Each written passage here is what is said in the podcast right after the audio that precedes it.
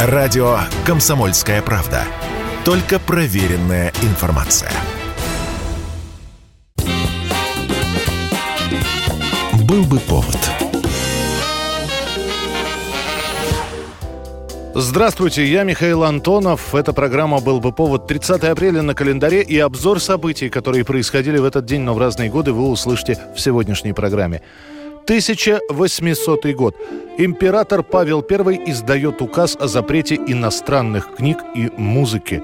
Дословно постановление императора гласит – так как через ввозимые из-за границы разные книги наносится разврат веры, гражданского закона и благонравия, то отныне впредь до указа повелеваем запретить впуск из-за границы всякого рода книг, на каком бы языке он и не были, без изъятия в государство наше, равномерно и музыку, по сути, здесь, несмотря на внутреннюю неприязнь политики своей матери Екатерины II, Павел I вторит ей. При Екатерине за два года до ее смерти был оглашен указ, что все ввозимые книги должны проходить осмотр цензуры светской и духовной.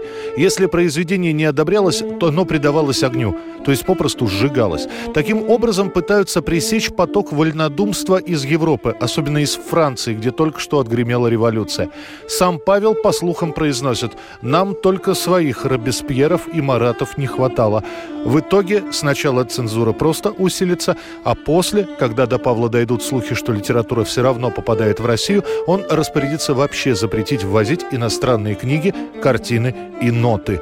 Драконовские меры Павла I отменит его сын Александр. Это произойдет через год, 31 марта 1801 30 апреля 1944 года в Советском Союзе принято постановление о создании школ рабочей молодежи. Будущие радиомонтажники. А в соседних классах приобретают навыки делопроизводители, продавцы и ювелиры, обувщики и повара, отделочники и художники-оформители. Идея создания таких учебных заведений, где рабочий мог бы получать знания и образование без отрыва от работы, родилась еще в 20-х годах. А к 30-м было даже открыто несколько подобных школ. Но развернуться в этом направлении не удалось. Началась Великая Отечественная война. И вот в 1944 году к идее создания школ рабочей молодежи вернулись снова. На предприятиях к тому времени появилось много иногородних, деревенских юношей и девушек, чья грамотность, мягко говоря, хромала. Некоторые даже без ошибок не могли написать своего имени. Конечно, в школы приходили и те, кто понимал, что без образования в будущем будет сложно. Однако многих пришлось чуть ли не загонять в эти школы рабочей молодежи, грозя увольнением с производства. Вскоре Такие заведения ШРМ, школы рабочей молодежи, стали называть шаромыгами. И стереотипное отношение к школам оставалось таким – Нормальные люди в обычной школе хорошо учились, а тут набрали шпану до хулиганов. Не помогали аргументы, что в свое время в таких школах учились, например, командующий ВДВ Василий Маргелов или будущий космонавт номер один Юрий Гагарин. Для популяризации таких школ студиям, киностудиям дан заказ на создание поэтических, документальных и художественных лент, рассказывающих о положительных работах таких школ. Самые яркие картины о школах рабочей молодежи, или как их будут называть позже вечерних школах, «Весна на Заречной улице», ее снимут в 56-м, и «Большая перемена», которая появится в 70-х. Куда ни глянь, пути мои лежат, я замостил три тысячи дорог и миллиард веселых киловатт, как Прометей над Родиной зажег.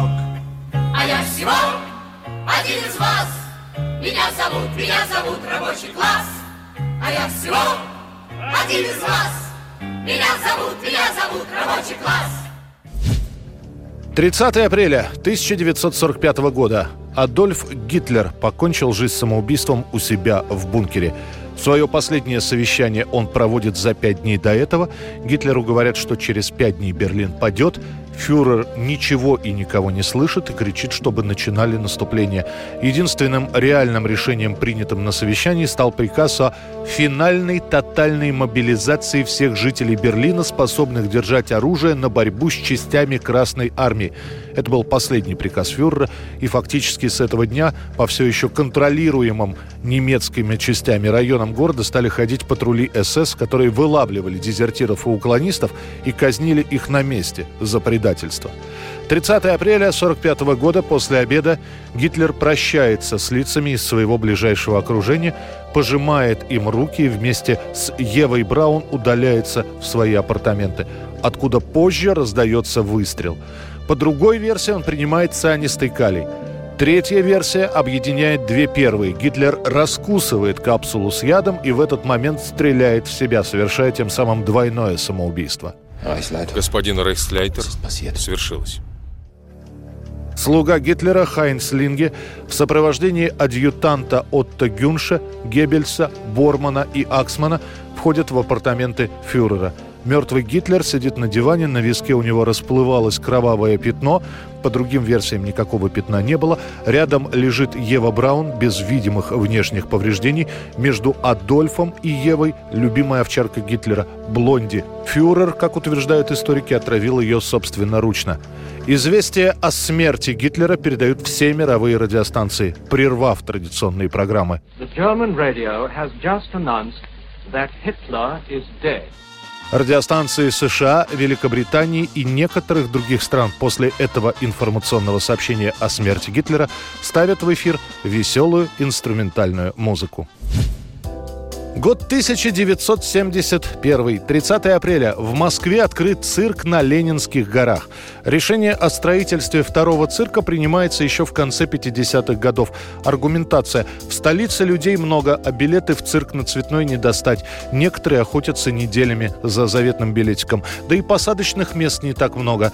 Согласно новому проекту, на пустыре Воробьевых гор должен появиться современный цирк на 3000 мест. Самое главное условие – он должен быть действительно современным. Построить цирк решено к 24-му съезду КПСС, однако сроки затягиваются, и здание откроется лишь к майским праздникам. В новом цирке четыре киноустановки, ксеноновые прожекторы, динамики в спинках кресел, но главным оригинальным решением считается система сменных манежей. Всего манежей пять: Конный, ледовый, водный, иллюзионный и световой. На смену каждого уходит не более пяти минут.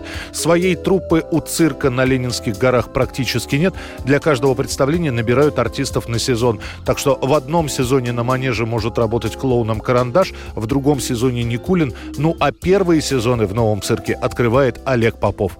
Какое бы новое определение мы этому не придумали, оно все равно будет беднее самого понятия цирк. Потому что цирк – это движение, это сила, это цвет, это музыка, ловкость, это когда у взрослых детское выражение глаз. Словом, цирк это цирк. Теперь, отправляясь в цирк, москвичи говорят, пойду в новый, это значит на Ленинские горы. Или иду в старый цирк, значит на Цветной бульвар. 1992 год. 30 апреля. Теннисный турнир в Гамбурге. Играет Моника Селиш и Магдалена Малеева. Причем Моника ведет в этой встрече. Очередной тайм-аут. Спортсмены сидят на стульчиках, и вдруг изображение прерывается. Раздается мужской крик, потом крик Моники и голос ведущего с просьбой не поддаваться панике.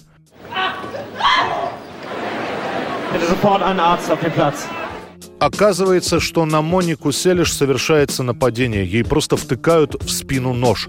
Далее зрители видят, что сидящие на трибунах скрутили какого-то мужчину, а Моника, выбежав на середину корта, теряет сознание полиции. Потом выяснится, что на теннисистку напал 38-летний безработный Гюнтер Парке, давнишний фанат тенниса, а еще он обожает теннисистку Штефи Граф, которую Моника Селиш незадолго до этого сместила с первого места в рейтинге. Парке говорит, что просто хотел помочь своей любимице вернуться на первое место. По другой версии, он поставил крупную сумму на победу Штефи Граф, а после ее проигрыша решил отомстить обидчице. В итоге Моника Селиш получает не столько физическую травму, нож вошел в тело всего на несколько сантиметров, сколько психологическую. На корте она сможет появиться только через два года. А Гюнтер через эти самые два года тоже выйдет на свободу. Его не посадят в тюрьму, так как у Парки окажется психическое заболевание, которое освободит его от тюремного заключения. И, наконец, музыкальное событие дня сегодняшнего. 105 лет назад, именно в этот день, на свет появился Доривал Каими.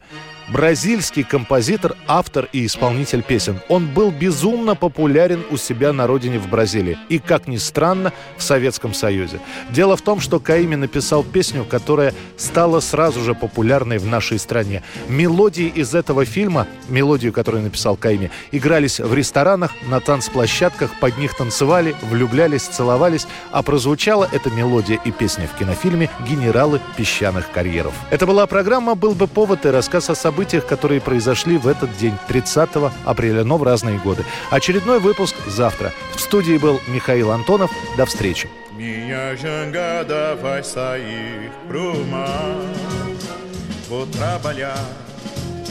Meu bem querer.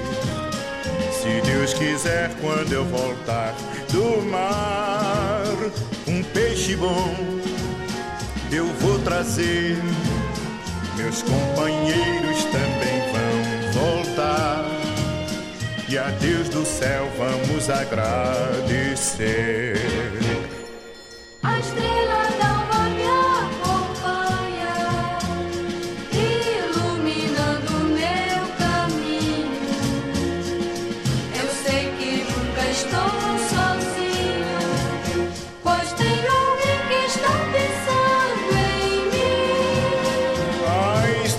Estrela d'alva me acompanha, iluminando meu caminho. Eu sei que nunca estou.